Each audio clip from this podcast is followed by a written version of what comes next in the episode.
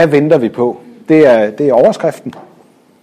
Og øh, jeg, vil, jeg vil læse de her vers, og så vil jeg lade dem stå her, så I sådan kan referere til det, øh, mens, mens jeg siger noget. I kender til med timen og ved, at det er på tide at stå op af søvne. For nu er frelsen os nærmere, end da vi kom til tro. Natten er fremrykket, dagen er nær. Lad os da aflægge mørkets gerninger og tage lysets rustning på. Lad os leve sømmeligt, som det hører dagen til, ikke i svir og druk, ikke løsagtigt og udsvævende, ikke i kiv og misundelse, men iklæd jer Herren Jesus Kristus, og vær ikke optaget af det kødelige, så det vækker begær.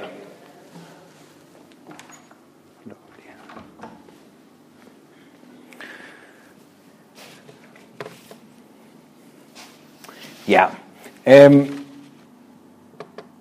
jeg vil tage fat i tre ting.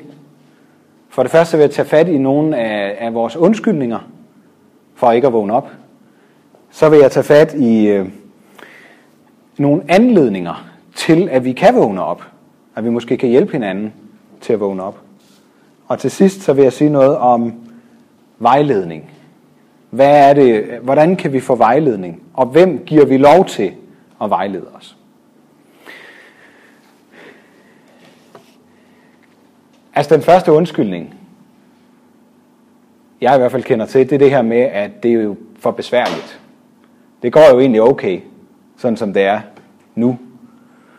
Jeg ved godt, jeg kan godt mærke, at alt ikke helt er, sådan som, som det skulle være, men, men det er også det er så voldsomt at tage hul på det.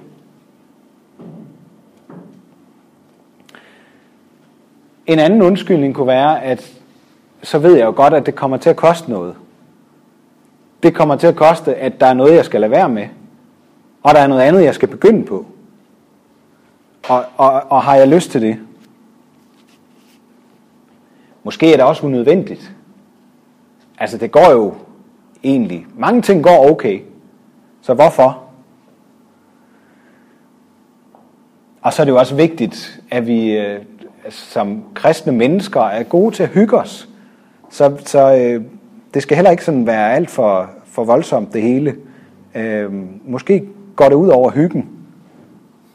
Og så er der egentlig også det, at øh, jeg kender også nogle andre, som gør det. Eller som heller ikke gør det, som jeg ikke lige er kommet i gang med. Jeg har heller ikke, øh, jeg har heller ikke lyst til at stikke ud og være anderledes end alle de andre. Så derfor så så kommer jeg ikke i gang. Måske kan undskyldningen også være, at, at sådan som jeg har indrettet mig, det har jeg det egentlig godt med, hvis jeg skal være ærlig. Jeg har det faktisk godt med det. Ej, jeg ved godt. Jeg ved godt, der er nogen andre, der mener, at jeg ikke burde have det godt med det, men, men jeg har det faktisk godt med det. Måske handler det også om, at,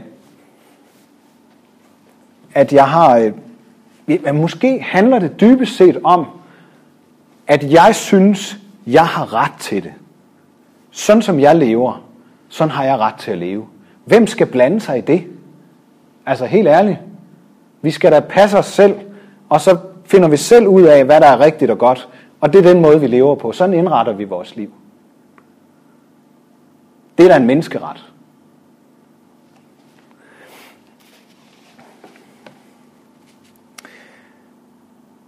Jeg bliver nødt til lige at forklare, når Paulus han taler om det her med det kødelige. Prøv at lægge mærke til en, en detalje. Han siger, at det kødelige kan vække os. Altså vi kan faktisk være søvnige på en måde, og så kan vi, så kan vi møde noget, så kan vi, så kan vi møde nogle gode undskyldninger. Og det kan vække os. Pludselig tænker vi, det er det her livet handler om. Det er det, jeg har det godt med. Det er det, der giver mit liv mening. Det kødelige, det er ikke krop. Det er ikke seksualitet, og det er ikke sex, det handler om. Det kødelige, det er undskyldningerne.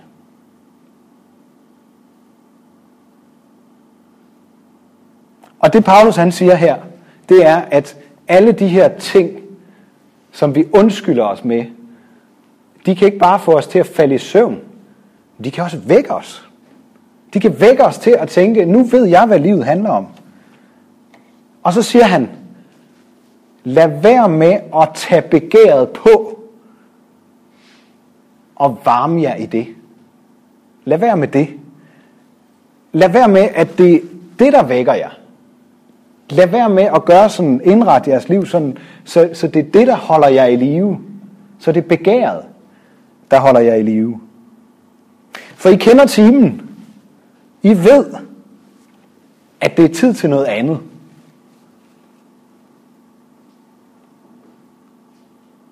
I kender timen.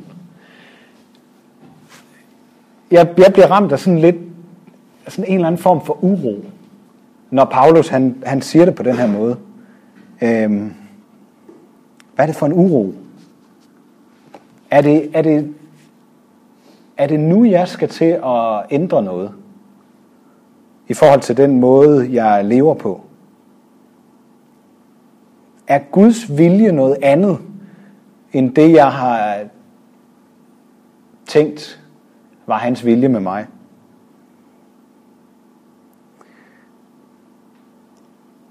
Jeg tror, at vi for sjældent som mennesker sætter nogle milepæle i vores liv. Altså, forestil jer, banker en pæl ned i jorden. Sætter en pæl og markerer et punkt, og så siger, nu skal jeg ikke vente længere. Nu går jeg i gang. Nu gør jeg det. Nu ændrer jeg det her. Nu går jeg i gang med det, jeg sådan flere gange har tænkt på. Og når vi så har sat sådan en milepæl, så er der også en anledning til at fejre det. Skal vi fejre det med nogle mennesker, vi har omkring os, så skal vi holde hinanden op på, at det var en milepæl, som jeg satte der, eller som vi satte i fællesskab. Og nu er livet lidt anderledes, end det var før. Vi vågnede op til noget nyt. Man kunne sige, at vi har fået en anledning her i dag med første søndag advent, et nyt kirkeår. Det er en anledning til, at vi kan se lidt tilbage og ændre nogle ting og se fremad og gøre noget nyt. Vi kan sætte en milepæl. Og så kan vi følges ad som kristne. Og jeg ved godt, det er modkultur i forhold til det her med, at der er ikke nogen, der skal blande sig i, hvad jeg har ret til at mene og gøre og sige, og den måde, jeg lever på. Men måske er det vigtigt, at vi er sammen om at danne den her modkultur, at vi følges ad. Og det, jeg mener med at følges ad, det er, at vi giver hinanden anledninger til at vågne op. Fordi vi har det så let med at, at falde hen.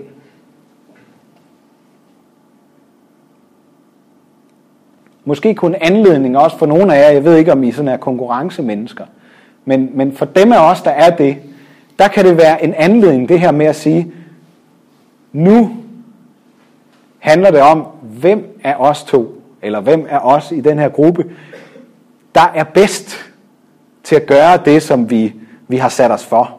Til at leve på den anden side af den milepæl, som vi har sat. Man må godt lave lidt øh, øh, positiv konkurrence på den måde.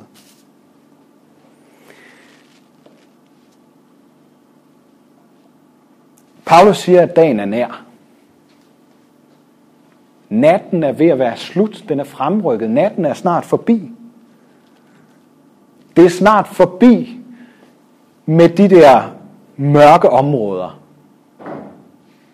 i vores liv, i mit liv og i jeres liv. Og jeg ved jo ikke præcis, hvad der er jeres mørke hjørner. Men jeg tror, jeg ved så meget, at I godt ved det, hvis I tænker efter. Fordi vi er mennesker. Vi har mørke områder. Hvorfor skal vi sætte milepæle? Hvorfor skal vi holde op med at vente? Hvorfor skal vi vågne op? Det skal vi, fordi det er det bedste for os. Og her må jeg altså tro på mig, fordi det er ikke mig, der siger det til jer. Det er ikke engang Paulus, der siger det her. Det er Jesus selv, der siger, at vi skal vågne op. Det er Gud, der giver os et kald om, at nu skal det være anderledes. Og derfor ved vi, at det er det bedste for os. Ellers kunne vi komme i tvivl. Men når det er Gud, som vil det bedste for os, der gennem andre mennesker og Paulus og sin egen søn siger noget til os, så er det anderledes. Hvis vi kan høre Guds omsorg for os i det. Og den aller dybeste og vigtigste anledning, det er det, som Paulus siger, nu er frelsen os nærmere, end da vi kom til tro. Det er den bedste anledning, en kristen nogensinde kan få for at sætte en milepæl. For at holde op med at gøre noget, for at begynde at gøre det, vi godt ved, vi skal, som er godt for os. Det er, at frelsen er os nærmere. Vi er tættere på målet, end dengang vi kom til tro. Og så kan det jo minde os om, at vi er på vej mod et mål. Altså, vi går på en vej, og det en milepæl kan gøre, det er, at den kan, den kan vi få sat, og så kan vi komme den rigtige vej omkring. Også på de områder, hvor vi har været på afveje. Og vi gør det. Vi kommer på afveje. I kommer på afveje. Jeg kommer på afveje. Og derfor har vi brug for at sætte milepæle i vores liv. Og så fejre dem og glæde os over at kunne se tilbage. Måske er der allerede nogen af jer, der kan se tilbage på jeres liv og tænke, jamen jeg satte en milepæl på et tidspunkt. Og den milepæl, den gjorde, at jeg er her i dag. Ellers, så ville jeg have været et andet sted.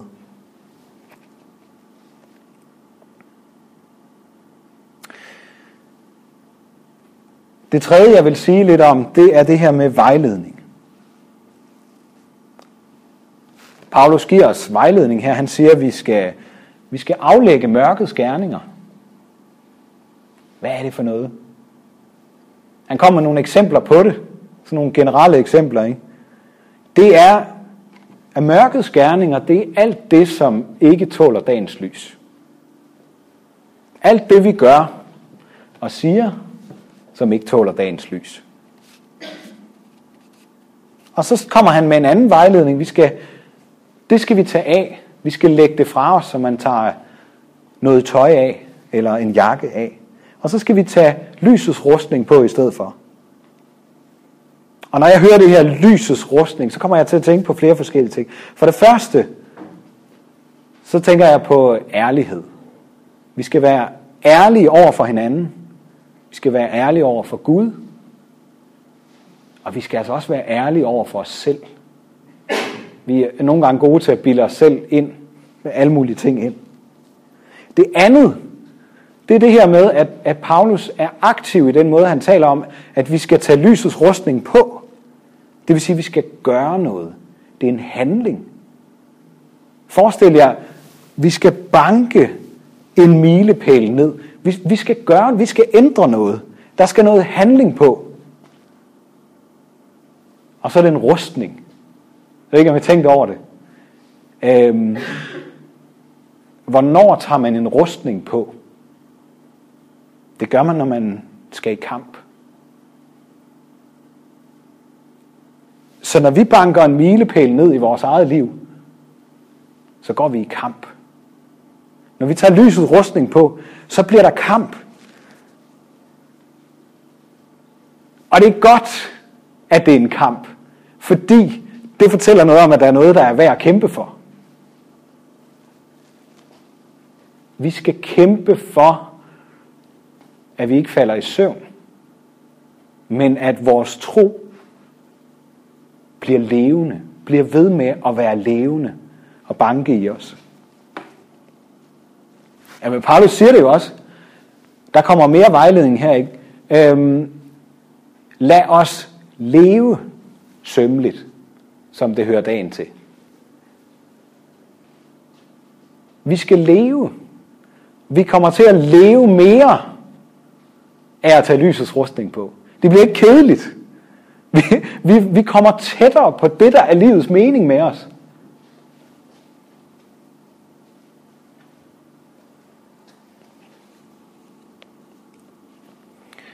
Paulus siger, at vi skal lade være med at dope os.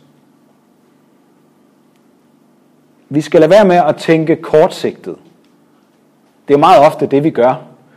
Øhm, det er det her med, at vi, vi, vi tænker, øh, jeg har lige brug for det her. Eller hvis vi ikke tænker så meget over det, så, så gør vi og handler og siger, øh, siger nogle ting, som, som vi bagefter kommer til at fortryde. Måske. Fordi det var egentlig dybest set ikke det, vi havde behov for.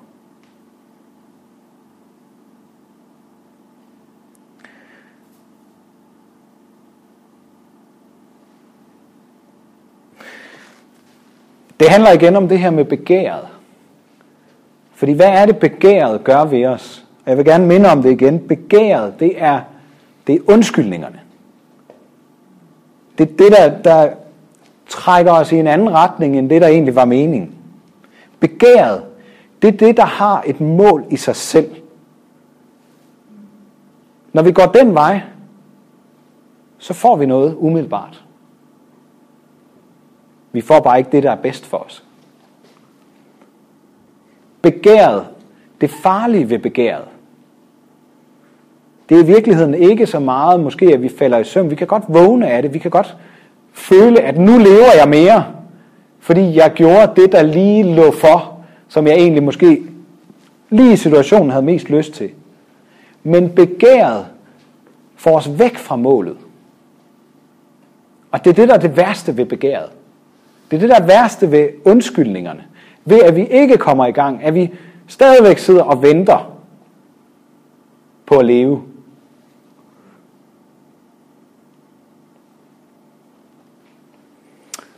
Ja, iklæd jer Herren Jesus Kristus. Ja, der er, sikkert, der er sikkert mange af jer, der har hørt det før. Og jeg havde det selv, da jeg læste det, så tænkte jeg, ja, yeah hvad betyder det? Det er et eller andet billede, som, øh, som jeg nok aldrig rigtig har forstået.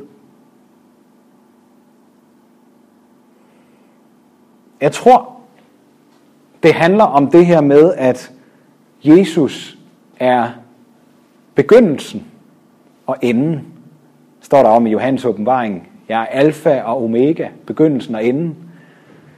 Og så handler hele det nye testamente om, og i virkeligheden også meget det gamle testamente, om hvordan Jesus er fuldendelsen af det, der er meningen med, at vi er her på jorden.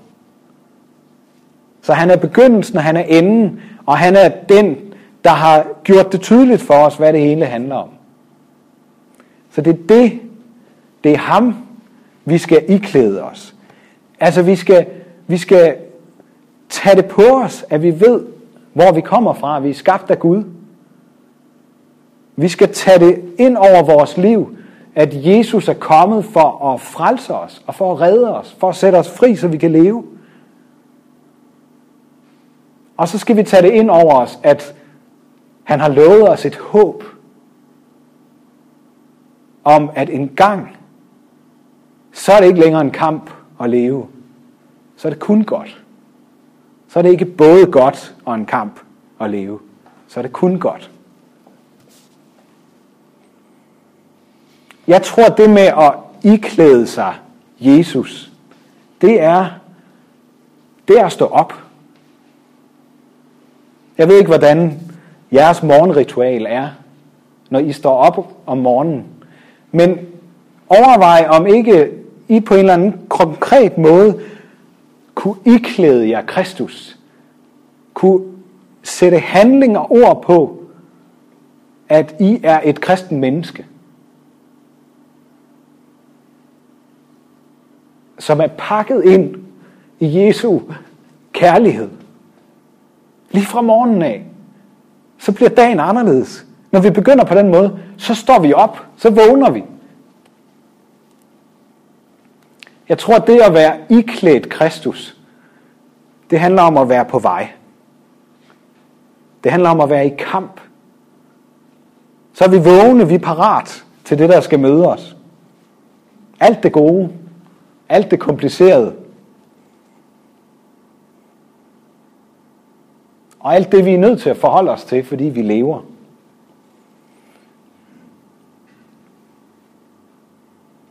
Ja.